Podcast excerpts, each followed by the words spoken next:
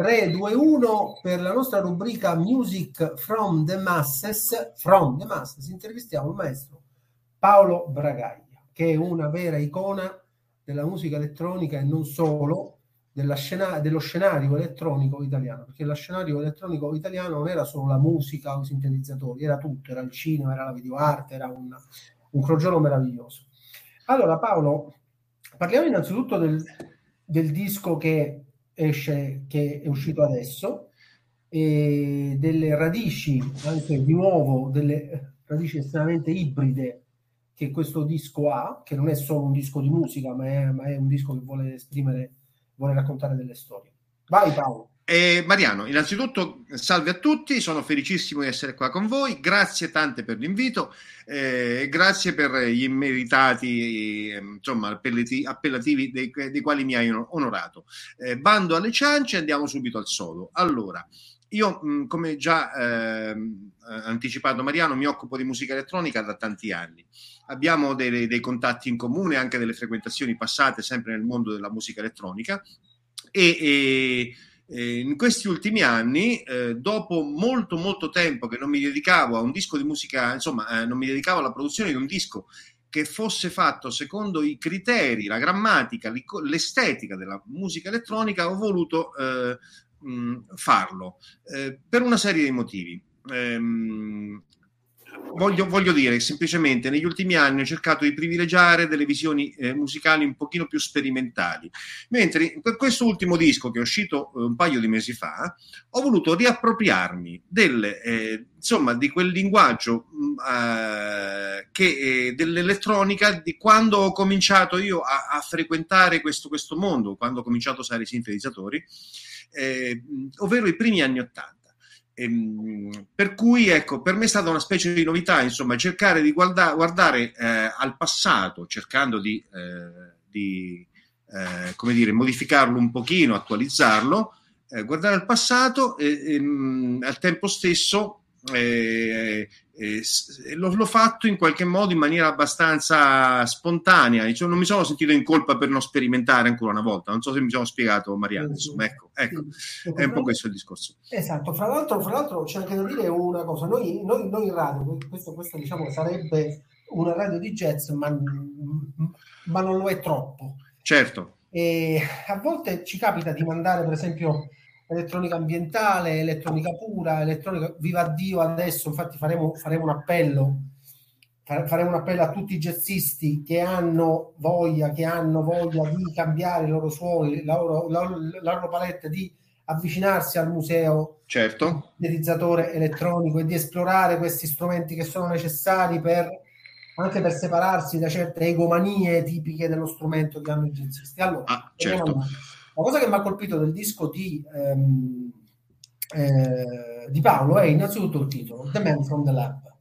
C'è un sottotesto molto potente, c'è un sottotesto legato essenzialmente alle cose che sono successe sul pianeta e che già erano successe sul, sul pianeta, perché quello che è successo sul pianeta, il nostro pianeta, già da due anni, era una cosa che noi vedevamo da bambini nelle serie televisive. Esattamente, televisive. esatto. Esatto. Le serie televisive, dovete sapere, avevano una caratteristica. Gli strumenti elettronici cominciarono ad essere ampiamente usati dalle serie televisive perché nelle serie televisive non c'erano molti effetti speciali di questi critici a cui siamo abituati.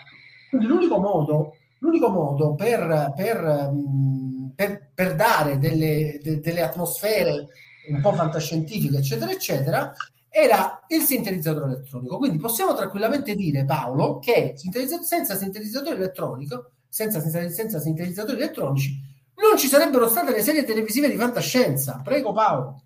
Guarda, eh, hai, hai, centrato perfettamente la questione. Perché The Man from the Lab, allora adesso metto in fila tutti quelli che sono i motivi che stanno all'origine di questo progetto.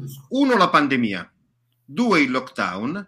Tre, il cercare di decodificare un mondo che eh, stenti a riconoscere che assomiglia più a un film di pandemia, una, a un film di fantascienza distopica che non al tuo mondo no? ordinario.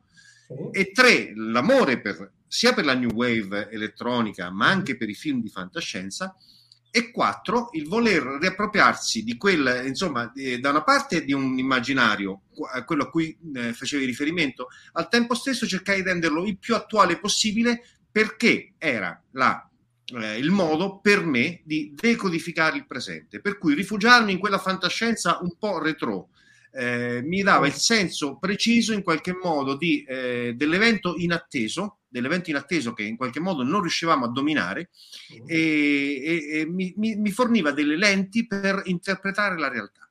E, e, quindi ho sposato la New Wave, eh, alla quale ero molto affezionato, insomma, eh, sono, sono ritornato un po' al, nel mio passato in, in, interiore, interno, personale, e al tempo stesso ho voluto evocare quel futuro possibile delle sonorità elettroniche, delle colonne sonore dei film, dei telefilm di fantascienza di quando eravamo ragazzi, perché è un futuro che probabilmente non si è mai realizzato, o forse sì, e comunque mi dava l'idea di quel futuro straniante che mi porto dietro sin dall'epoca.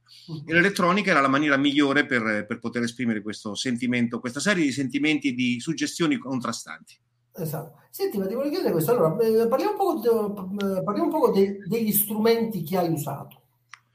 Allora, in questo, in questo frangente eh, specifico mi sono trovato a fare il disco eh, in condizioni di isolamento. Eh, quindi lockdown e avevo con me soltanto pochi strumenti in realtà avevo un Prophet della sequential circuit detto piccolo... eh? Hai detto niente vabbè avevo un, pro... vabbè, avevo un Prophet un piccolo Moog eh? uno dei nuovi Moog modulari, il DFM, che serve per fare le sequenze ritmiche, mm. eh, è un WASP, eh, ovvero il synth, il synth, quello inglese degli anni 70. Sì, macchina sì. potentissima. Macchina, macchina potentissima, è molto strana, molto particolare e mi sono ritrovato con questi tre synth hardware e una, una, string machine che però non ho usato molto in realtà perché non si addiceva a quel mondo, le famose tastiere violini degli anni 70 che si mm. chiama Stradivarius fatta dalla Eco negli anni 70.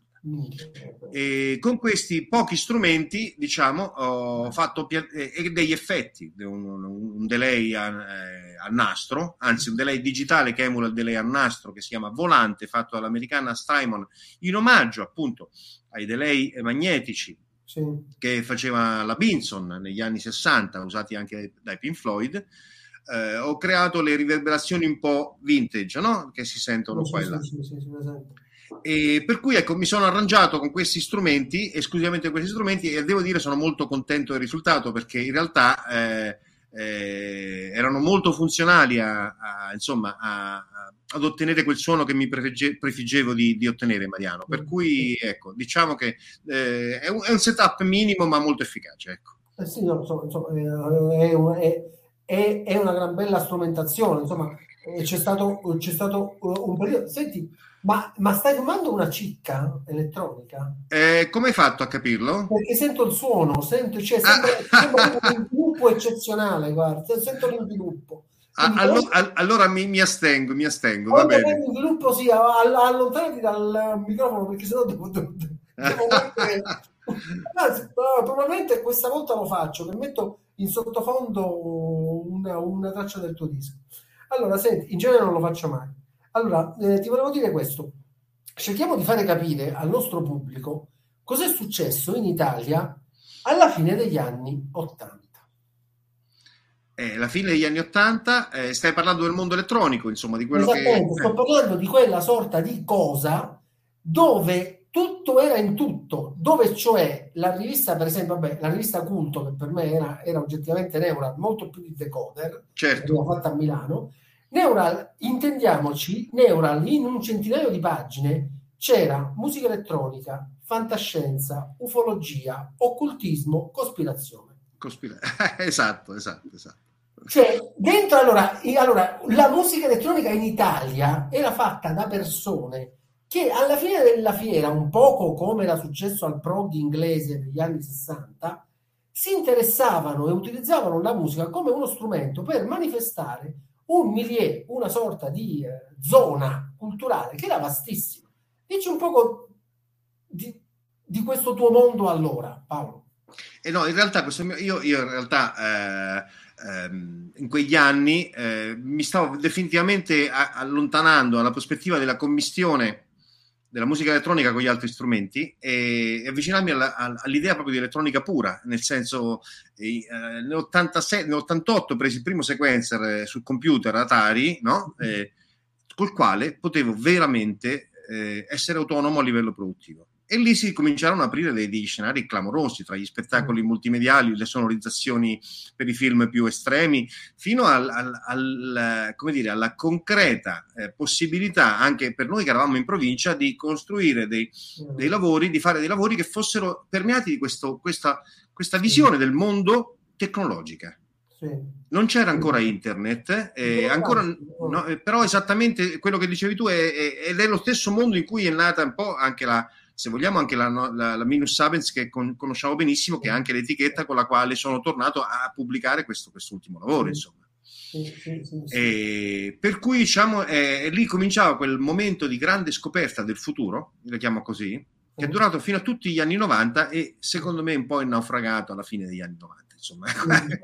Allora, io l'ho sentita naufragare quando la bolla internet sì. che utilizzavamo come nostro sistema distributivo, un po' come si è usato il tape connection negli anni 70, ma io negli, anni 70 avevo 5 anni, quindi posso, io sono nato negli anni 70, ho vissuto negli anni, negli anni 90 essenzialmente, certo. negli anni 80 eravamo tutti un po'. Ma la cosa incredibile che vorrei trasmettere ai nostri spettatori è che Internet era davvero un luogo, una no man's land, dove c'era praticamente spazio per tutti e dove si, e dove si stava organizzando e manifestando questa straordinaria, questa straordinaria manifestazione, questa straordinaria, questo straordinario costante matrimonio fra tutte le controculture, le visioni del futuro e le tecnologie che oggettivamente cominciavano ad avere un, un, un costo, se non abbordabile, quantomeno, insomma, non erano... Sì non erano così raggiungibili. Eh. Ma certo, assolutamente sì. E, c'erano, e, e, cominciavano a, a, ad esserci nell'ambito appunto della fantascienza, parliamo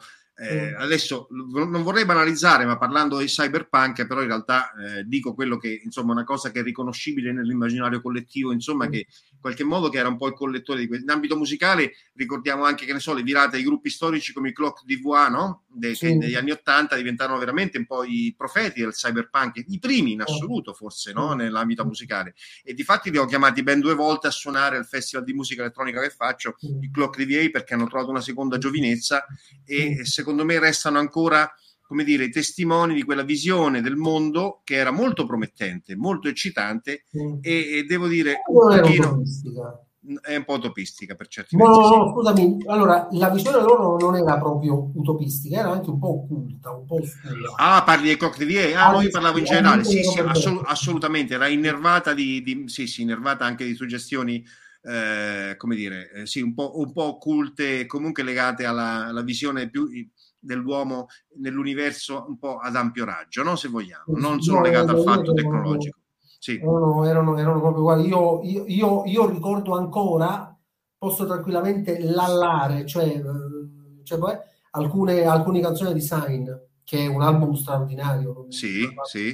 È un album unico. E di nuovo, Sign, come appunto il tuo disco, è essenzialmente un concept album cioè sembra un album fatto per raccontare delle cose che non sono semplicemente la, la musica, ma sono appunto una sorta di scenario, un, un, un, un ambiente narrativo e non semplicemente musica da a, ascoltare. Mi fai pensare, Mariano, che noi non abbiamo, non abbiamo in realtà parlato ancora di quello che è l'ambito narrativo nel quale vuole, vuole collocarsi, il pretesto, diciamo, narrativo nel quale vuole collocarsi. Eh, eh, allora, eh, prima parlavo di decodificare la realtà, di digerirla, di interpretarla, e mi, eh, essendomi trovato come tutti, no? tutti quanti in piena pandemia, in condizioni di isolamento, la cosa che mi veniva più spontanea era eh, immaginare un film, no? Eh, una serie televisiva girata 40 anni fa, in un'altra dimensione però, su un'altra linea spazio-temporale, mm.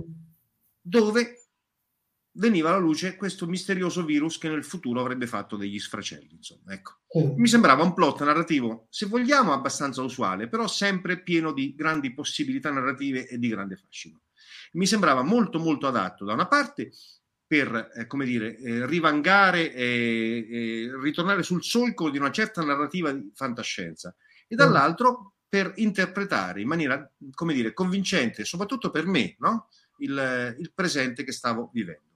Mm. Per cui il pre-testo narrativo del film, The Man from the Lab, è proprio questo visitatore che viene dal passato o dal futuro o porta dal, no, poi non si capisce bene perché poi questa storia andrà scritta nel dettaglio parliamo di suggestioni, parliamo di macro, no? macro temi sì, sì, sì. Eh, comunque questo uomo del laboratorio è quello che eh, porta forse questo virus creato in laboratorio eh, dal futuro nel passato dei mm-hmm. primi anni Ottanta e quindi ci sono viaggi nel tempo, ci sono pandemie, ci sono laboratori e ci sono gli animali che danno il nome a tanti brani del disco sono gli animali presenti nei laboratori stessi. Insomma, una forma anche un po' di riflessione, avvicinarsi a, a questo mondo no? della, della, dell'algida sofferenza il laboratorio di queste creature. Mm. Insomma, no? ecco. Per cui diciamo che eh, per me è stato veramente importante farlo e liberatorio e ne sono felicissimo, ti confesso, perché era quello che, eh, insomma, quello che era giusto fare per me in quel momento, ovvero un anno e mezzo fa. Tra l'altro, se c'è qualcosa, se c'è qualcosa che, lega, che lega tutti noi, ma secondo me non abbiamo combattuto abbastanza, e che lega tutti noi che abbiamo in, quella, in, quel, in, quell'arco, in quell'arco temporale, abbiamo fatto praticamente di tutto, ma proprio di tutto. Sì, sì. E ci lega il fatto che non abbiamo eh, solidamente e con fermezza ribadito che l'elettronica e le forme di cultura che afferiscono e che usano l'elettronica, whatever it takes, eh, sono forme di cultura cervellotiche. Non sono cose per tutti, non è commerciale. No, non, non lo è. Non, non, non, ha alcuna... E esattamente, io, io, io uso spesso questa epitome, com'è possibile che siamo passati da come Andromeda Drive-In in... esatto, in, in una manciata di anni, esatto in una manciata di anni e perché a comandante è del 71, Extra è del 73, e Gamma credo che sia del 74. 74, sì. 74. Cioè, sono, sono, sono, uno dietro, sono uno davanti l'altro, poi c'è il segno verde, di nuovo elettronica, si usava l'elettronica, vabbè, c'è la musica eh, elettronica persino in Nero Wolf, per dirci. Sì, e, sì, assolutamente sì. E non assolutamente poca, sì. E non poca e, stra- è anche stranissima poi, se tieni conto che Nero Wolf veniva spacciato come una serie nostra, cioè come, come, come, una serie anche leggera per tutti, e c'erano, certo. momenti, e c'erano momenti che credo, credo, credo che li abbiano fatti al, al centro di fonologia della... della RAI di Milano. Eh, sì, sì. O, o, forse, o forse li facevano a Roma con il Sinket di Paolo Ketov, che è quella rarissimo. Senti, allora a questo punto parliamo, abbiamo, usa, abbiamo usato una parola, eh, centro di fonologia. Cosa stai facendo dalle due parti? Dici. Allora, eh, allora eh, abbiamo introdotto un po' il discorso, a questo punto abbiamo introdotto il discorso, eh, pre- premetto un'ultima cosa prima di lasciare, tu hai, hai, affondato le mani adesso in quello che è il mondo degli sceneggiati fantascientifici paranormali degli anni 70 che rappresentano un posto davvero speciale per me. Eh, nel, caso di, que- nel caso di questo disco io mi sono un po' rivolto a- a- alle terre eh, di Albione, insomma, all'Inghilterra, no? ai Mold, Mold Sheffield, quella cosa là. Però presto vorrei tuffarmi in questi umori nostrani, insomma, questi oh. fantasmi fa- di, fa- di, fantascienza nostrana, ah, come Andromeda su tutto, insomma, Gamma e, e via discorrendo, insomma. Ecco, questo, chi- volevo chiudere questa parentesi perché mi sembrava come sì. dire, è importante dirlo perché chiaramente The Man from the Lab, anche il nome inglese, è, è, è, riflette un po' la fascinazione del me ragazzino di quegli anni, insomma, no? è, mm. okay. per quel, quel, mondo inglese che amo ancora, naturalmente, per John Fox e, e compagnia cantante, insomma, ecco. Detto, eh, esattamente. Eh, detto questo, ehm, dalle mie parti, diciamo, io sto portando avanti insieme a un manipolo di sconsiderati eh, pazzoidi, eh, quello che è il progetto del Museo del Sint Marchigiano. Sì. Che perché eh, detto così sembra una cosa folle, no? Dici, ma nelle Marche fate le scarpe e avete i campi, insomma, che, che c'entra? Eh, In realtà, eh, invece no, invece no, perché le Marche storicamente erano il luogo dove c'era il più importante distretto europeo di produzione di strumenti musicali elettronici. Un sacco di, di aziende, di marchi, di ditte come la Krumar, la Elka, la Farfisa che era la più grande d'Europa, sì. la Gen, eh, poi la General Music, la Elka l'ho già detto, la Eco, insomma, e, e, poi tantissime altre anche più piccole, eh, in, in, letteralmente eh, disseminarono tutto il mondo musicale, specialmente la Germania, specialmente la Germania, di strumenti che abbiamo visto in mano ai Tolkien, ai Tolkien sì, però eh, ai Pink Floyd, ai Tangerine Dream, a Jean-Michel Jarre, ai Kraftwerk mm. e persino ai Beatles, insomma, ecco, eh, mm. parliamo dagli anni 60, quindi parliamo delle... ci fu un momento in cui la crisi dell'azienda della fisarmonica portò a una forzata elettrificazione degli strumenti e da lì quindi cominciarono a nacquere organi, tastiere elettroniche e sintetizzatori. Quello che noi stiamo cercando di fare da un po' di tempo da parecchio tempo ormai, devo dire, perché mh, è nato la, la, prima mostra ci fu intorno a 12 anni fa, 12 o 13 anni fa. Quello che stiamo cercando di fare è di riportare alla ribalta, eh, alla memoria collettiva del mondo, insomma, questo, eh, questo universo no? di, di, strumenti, di storie, di situazioni che è scomparso completamente dalla memoria delle persone. Di una gravità spaventosa, è una cosa di una gravità spaventosa spaventoso. In effetti, quello che dico sempre è che negli ultimi anni si dava più risalto anche a livello produttivo mh, nelle marche a quello che era, che insomma, alle cappe, no? per dire aspiratrici eh, da cucina, che non al mondo degli strumenti musicali, che comunque persiste e permane con delle aziende ancora di grande, di grande eh, rilievo.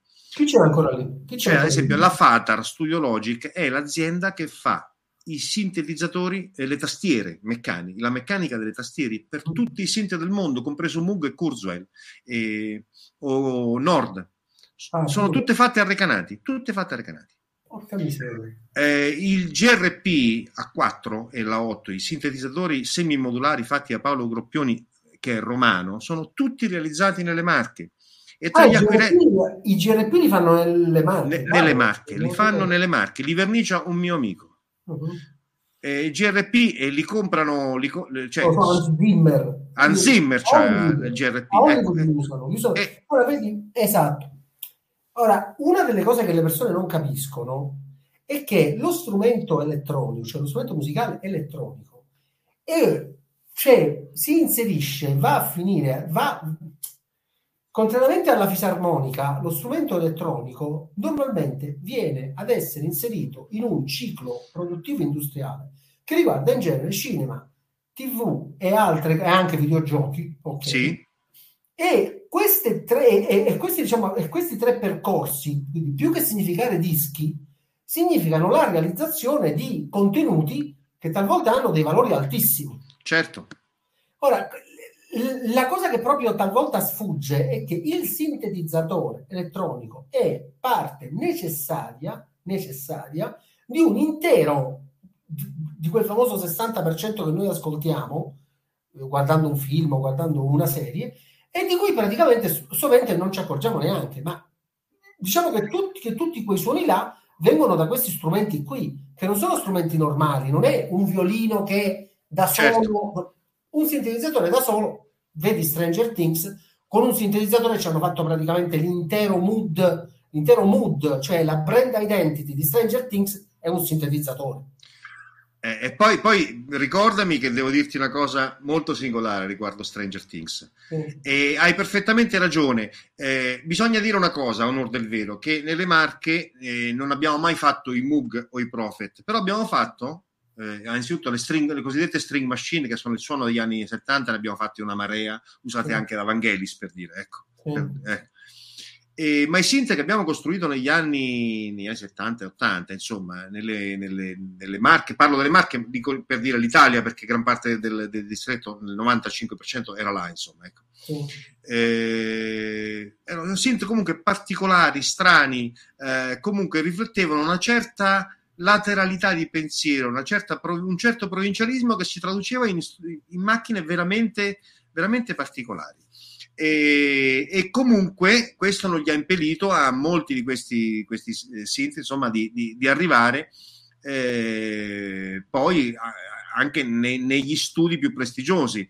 Eh, come nel esempio il caso dell'Elka Syntex, no? mm. progettato da Mario Maggi, fatto dall'Elka, che è diventato uno dei grandi polifonici che rivaleggiavano col Jupiter 8 piuttosto che con, mh, mm, con eh, il CS80 Yamaha, insomma. Ecco. Per cui, ecco, diciamo, è, cioè, è, è, sicuramente una storia un pochino da comprendere e da contestualizzare, però quando vedi che il pianoforte elettronico di Autobahn e Kraftwerk, che appunto era fatto dalla Farfisa, mm. no? Eh, Anche Sarra, Sarra suonava tutte le macchine Farfisa. Assolutamente sì, eh, assolutamente sì, ma, sì. Sono, sono, ma tutti, in realtà un po' tutti, ecco. Poi chiaramente il Minimoog è il Minimoog, lo sappiamo, però a, al di là di quello c'è tutto un, un universo, insomma, un po' da, da, da, di, di, di, macchina da riscoprire. E a questo mm. proposito, Mariano, volevo ricollegarmi al discorso che hai appena fatto di Stranger Things, che eh, se vogliamo è un po' la, lo sdoganamento assoluto. I miei figli stessi conoscono la musica synthwave cosiddetta perché sanno di Stranger Things. No? Eh, parliamo di un successo veramente straordinario. La scorsa estate, eh, dopo aver visto un video che parlava del, del museo, ovvero della collezione di questo mio amico che adesso per ora chiamiamo museo in attesa di avere una sede definitiva, eh, ci ha scritto Kyle Dixon, che è il compositore della, della musica della serie di Stranger Things. Ed è venuto, è venuto da noi, è venuto. A, ah, è venuto e lui stava a Venezia perché eh, aveva un film in concorso e ci ha raggiunto. E siamo, abbiamo passato eh, diversi giorni in, in, studio con lui e lui si è registrato, campionato un sacco di, eh, di di parti, di, di, di, sequenze, di cose fatte con i vecchi synth, anche, soprattutto quelli più strani ed esoterici, perché lui li ha più o meno tutti, no? quelli conosciuti, usuali.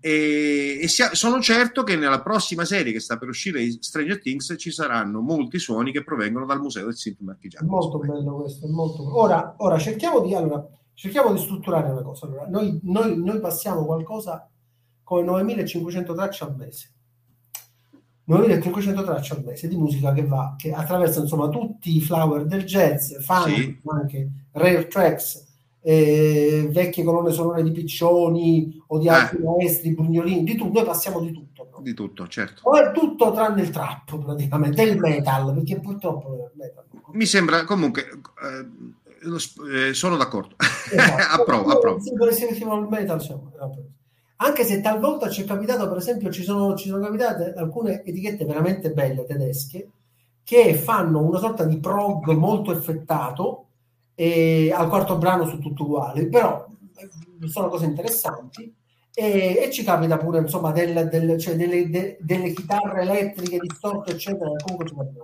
io vorrei fare un appello e non solo un appello ma anche strutturare un vero e proprio progetto per far sì che tutta una generazione di musicisti jazz che negli anni Ottanta erano troppo piccoli, quindi sì. hanno, hanno, zompato tutti i Lingomania, i Lingomania, sì. tutto, tutto, quel momento tutu, chiamiamolo così. Sì. Esatto.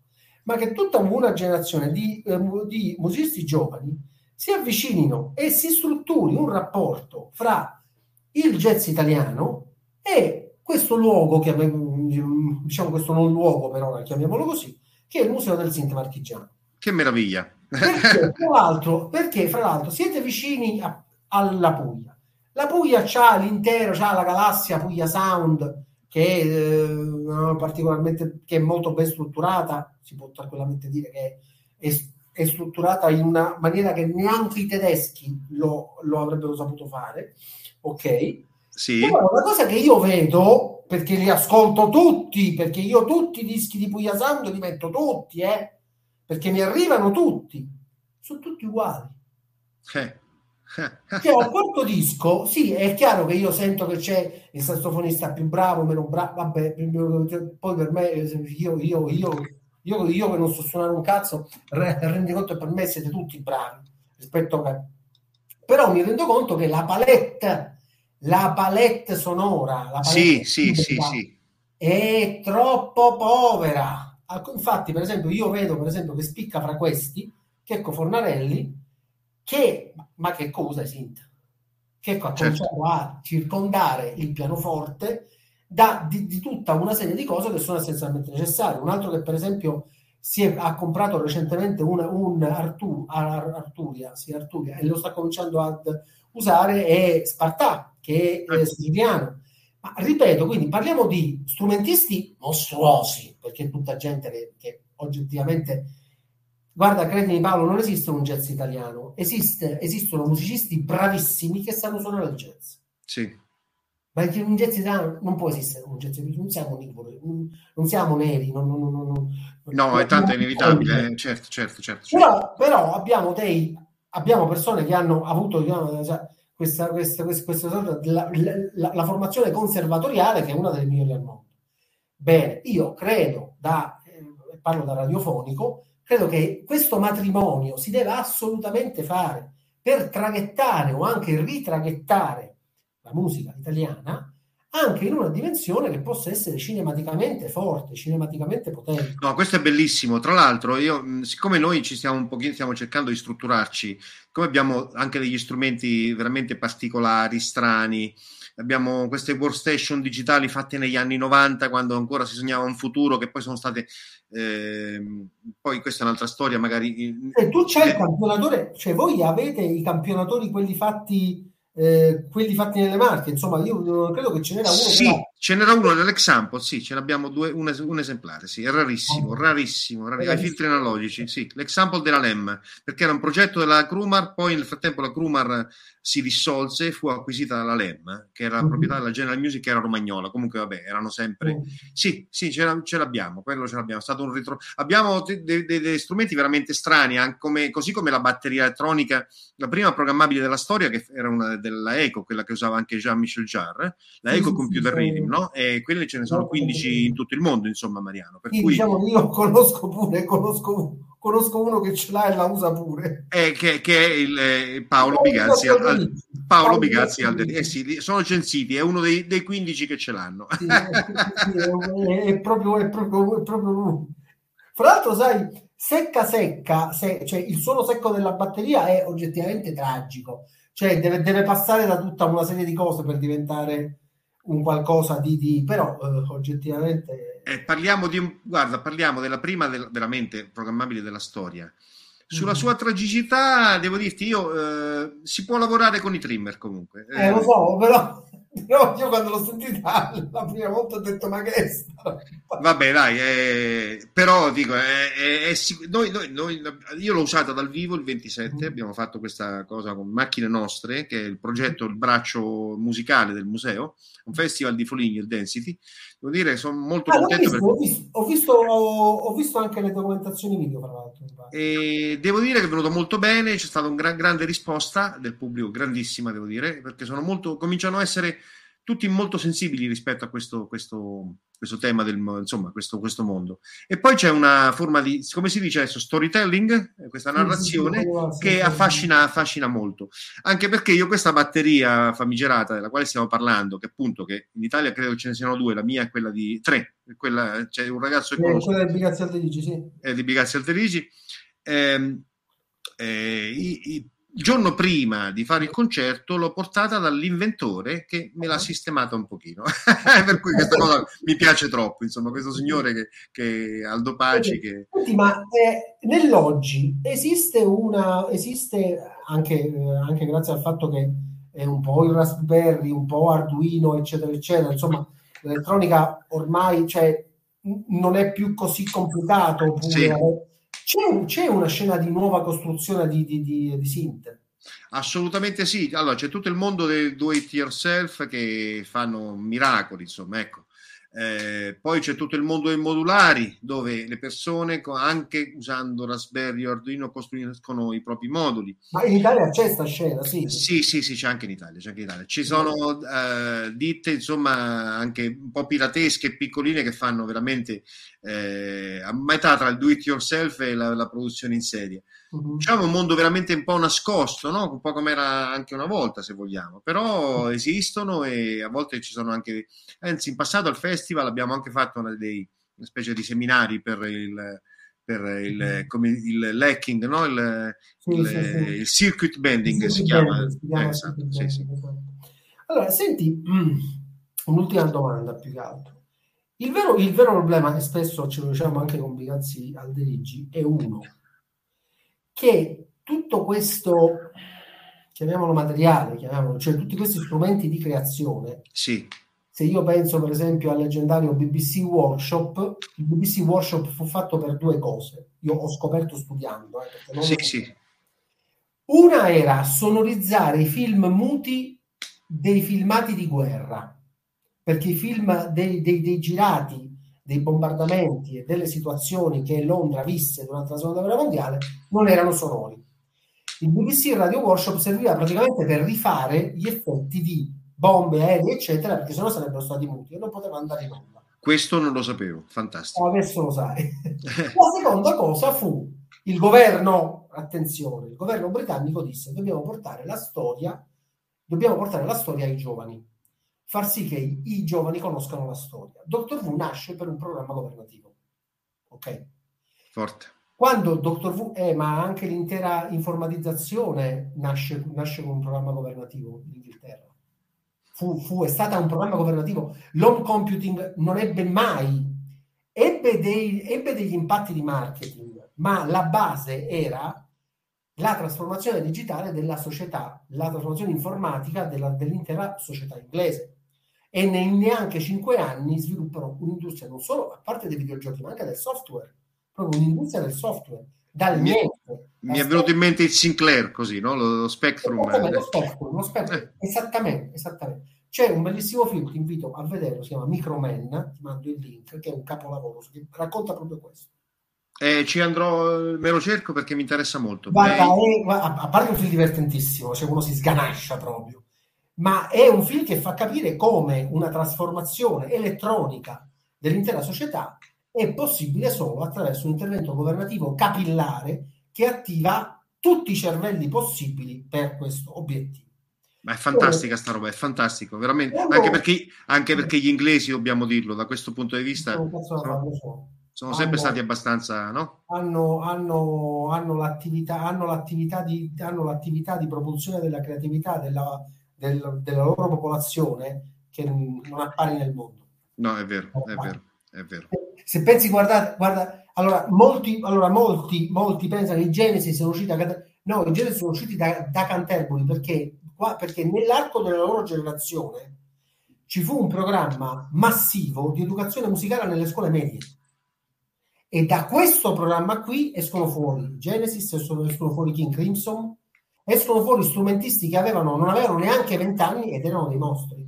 Ecco, perché sin da piccoli sono stati esatto. esposti a, alla esatto. grandezza della musica classica da questo programma di educazione della BBC, guarda caso. No? Sì, era un programma di educazione governativo. La BBC era uno strumento di implementazione. E qui, e qui, Mariano, qui si chiude anche un cerchio, perché poi una delle prime cose che fecero al BBC Radiophonic Workshop erano appunto le sigle per i programmi di educazione della BBC, per cui è entrato in quelle sonorità elettroniche e poi allo stesso modo, anche se si parlava di musica classica, entravano nell'immaginario acustico collettivo dei giovani inglesi le, eh, che, le, grazie alle sigle fatte al BBC Radiophonic Workshop. No? Era un po'...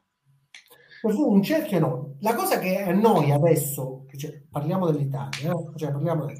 quando noi abbiamo cominciato a, a lavorare nell'elettronica, quindi e abbiamo cominciato semplicemente alzando il telefono perché non c'erano le mail e abbiamo cominciato a sentire Ivan, la Venus Abels, Neural, Decoder, certo, certo. telefono, non c'era internet, ok la cosa che abbiamo cominciato ad accorgerci nel, nel lungo periodo, arriviamo 2002-2004, era che non vi era alcuna trasformazione in, su, su vasta scala, in upscale, di tutte queste potenzialità.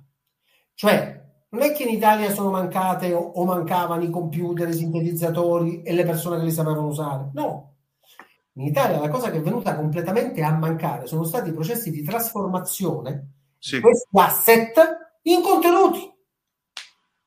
È vero, è vero, è vero. Non c'è stata. Fatto sta che adesso, a distanza di 50 anni, vediamo la corsa ai uh, ripari. Devi sapere che c'è una missione del cosiddetto piano del PNRR che durerà fino, fino al 2026, che guarda caso riguarda queste cose riguarda esattamente questo, e cioè l'abbattimento degli ostacoli per la fruizione dei contenuti digitali e non digitali che devono essere trasformati in digitali. Eh. ma è un disastro dove il treno è passato alla fine, il treno è passato, io ho visto passare il treno nel 2000, nel 2002. Io il treno l'ho visto passare nel 2002 e, noi, e non si è neanche fermato, o meglio, si è fermato, ma non è salito nessuno. È, è, pazzesca sta cosa, è pazzesco, no? È proprio è brutto, proprio. È brutto perché, è brutto perché se guardi bene, nell'arco di 50 anni, nell'arco, nell'arco, nell'arco di 50 anni, noi adesso consideriamo come up to date un contenuto scritto alla fine degli anni 50, anzi, un contenuto scritto alla fine degli anni 40, diabolico. Sì. È follia. È follia. È follia, sì, soprattutto considerando poi la, la, l'accelerazione mostruosa che c'è esatto. stata nel mondo, no? Ecco. bravo, l'accelerazione che noi cioè, veramente nessuno nella storia in realtà ha mai sperimentato un'accelerazione tecnologica così eh, furibonda, no? come quella che ha sperimentato la nostra generazione, insomma, perché noi siamo nati ancora, eh, cioè io c'era ancora, c'era ancora lo spazio per eh, le boccette e i calamai, dei calamai, i calamai e i pennini nei banchi quando ho cominciato a fare le elementari, adesso guarda dove siamo, insomma, per cui non, non, riuscire a, a rendere, come dire, part- veramente partecipi e consapevoli di, questa, di, queste grandi potenzialità le persone è veramente grave, insomma, perché eh, molta gente, troppa gente ancora subisce la tecnologia e non la utilizza. E invece, no? noi, invece io devo dire che la nostra generazione ci ha subito messo le mani sopra per farci qualcosa. Con, con, con, con un atteggiamento completamente diverso. Sì non eravamo più fruitori, cioè smettemmo di essere fruitori alla metà degli anni Ottanta e cominciamo ad essere, dico, io credo che ti, io ti ho incontrato al mio primo festival di videoarte a Rimini. A Rimini. Al Round. Round, eh, sì. Esatto. Sì, sì. io non guidavo neanche, quindi io avevo 17 o 16 anni. Tu perché sei un pochino più giovane di me, tu sei della classe di mio fratello, che io accompagnavo mio fratello, gli facevo le colonne sonore, e lui era il videomaker, e tu stavi al round, era il 92-93, era, credo. No, io stavo al round molto prima. Allora il 90 forse era. No, non avevo neanche fatto Sirena. No, aspetta, Sirena è uscito nel... Sirena è del, Sirena è del 98. 98, eh. Quindi forse era, sì, forse era veramente... Prima, 90. dai, era 92, 93, quegli anni là erano, credo. credo. Io non guidavo ancora, cioè io non avevo la patente proprio. Cioè... Fortissimo. E eh, vabbè, comunque Round me lo ricordo perfettamente perché... E tu, e tu, avevi, e tu avevi portato, per gli spettatori, diciamolo, un'opera che io ancora oggi ricordo perché era un feedback perfetto dove dei Buddha scorrevano su di una tastiera in un endless loop non ricordo ancora, me lo ricordo ancora, ragazzi, me lo ricordo ancora. E lì c'era con noi una che poi sarebbe diventata anche discretamente famosa nell'ambito del teatro danza, che era Anna De Manincore.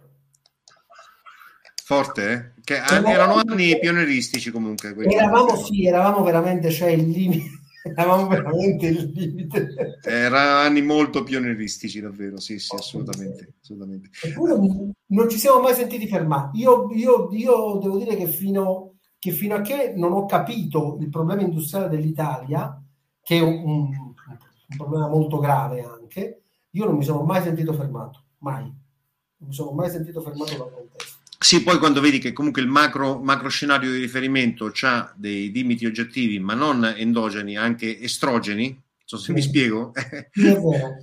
È eh, vero, è vero, è vero, è vero. Sì, eh. sì, sì, perché, perché, perché c'è quello strano atteggiamento per cui essenzialmente si dice ah, ma se certe cose arrivano da fuori, perché le dovremmo fare anche noi?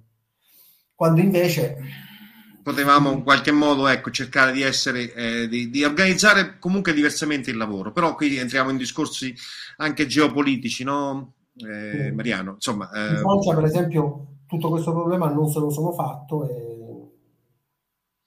e in effetti, in effetti... Non se lo sono fatto. Fatto sta che in Italia noi, noi non abbiamo un Centre Pompidou dove c'è l'IRCAM certo. e, e la Francia ce l'ha dagli anni 60 poi noi però c'era sempre l'Italia, non è mai sistema, ma sono individualità. Sì, sì, sono... Quella workstation di cui ti parlavo prima sì. fu finanziata dal signor Bontempi, quello che faceva gli strumenti giocattolo, sì.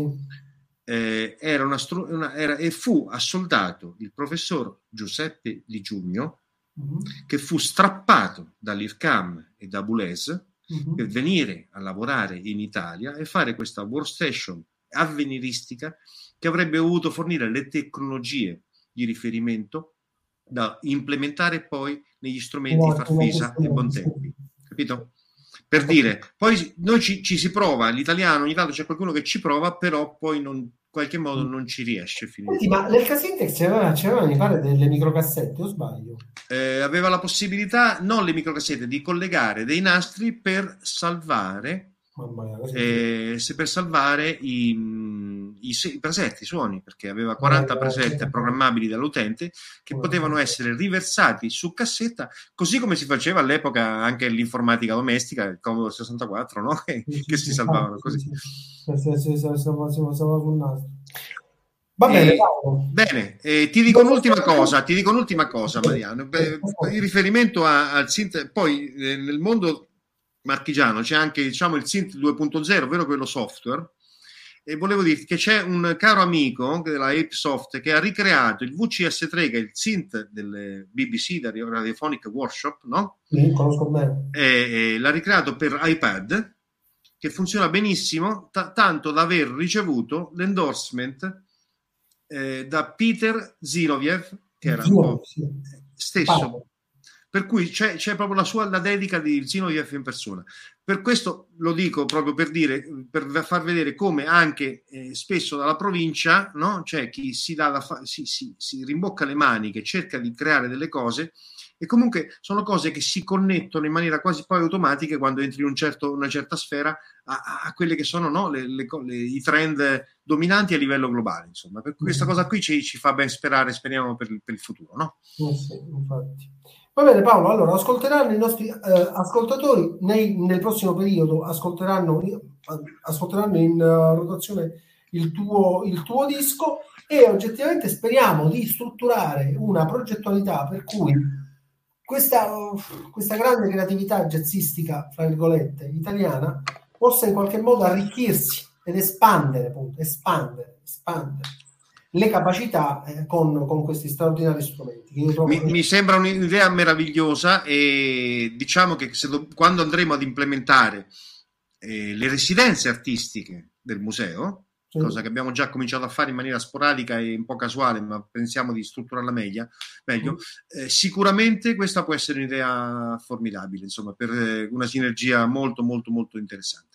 Va bene, detto questo, Paolo, salutiamo gli spett- i nostri uh, radioascoltatori. Grazie a tutti per l'attenzione, grazie a voi per, le, per, l'ospitalità. Sono davvero, davvero molto, molto felice di essere stato qua con, con, con voi. E saluti da Music from the Masses. Music. a presto.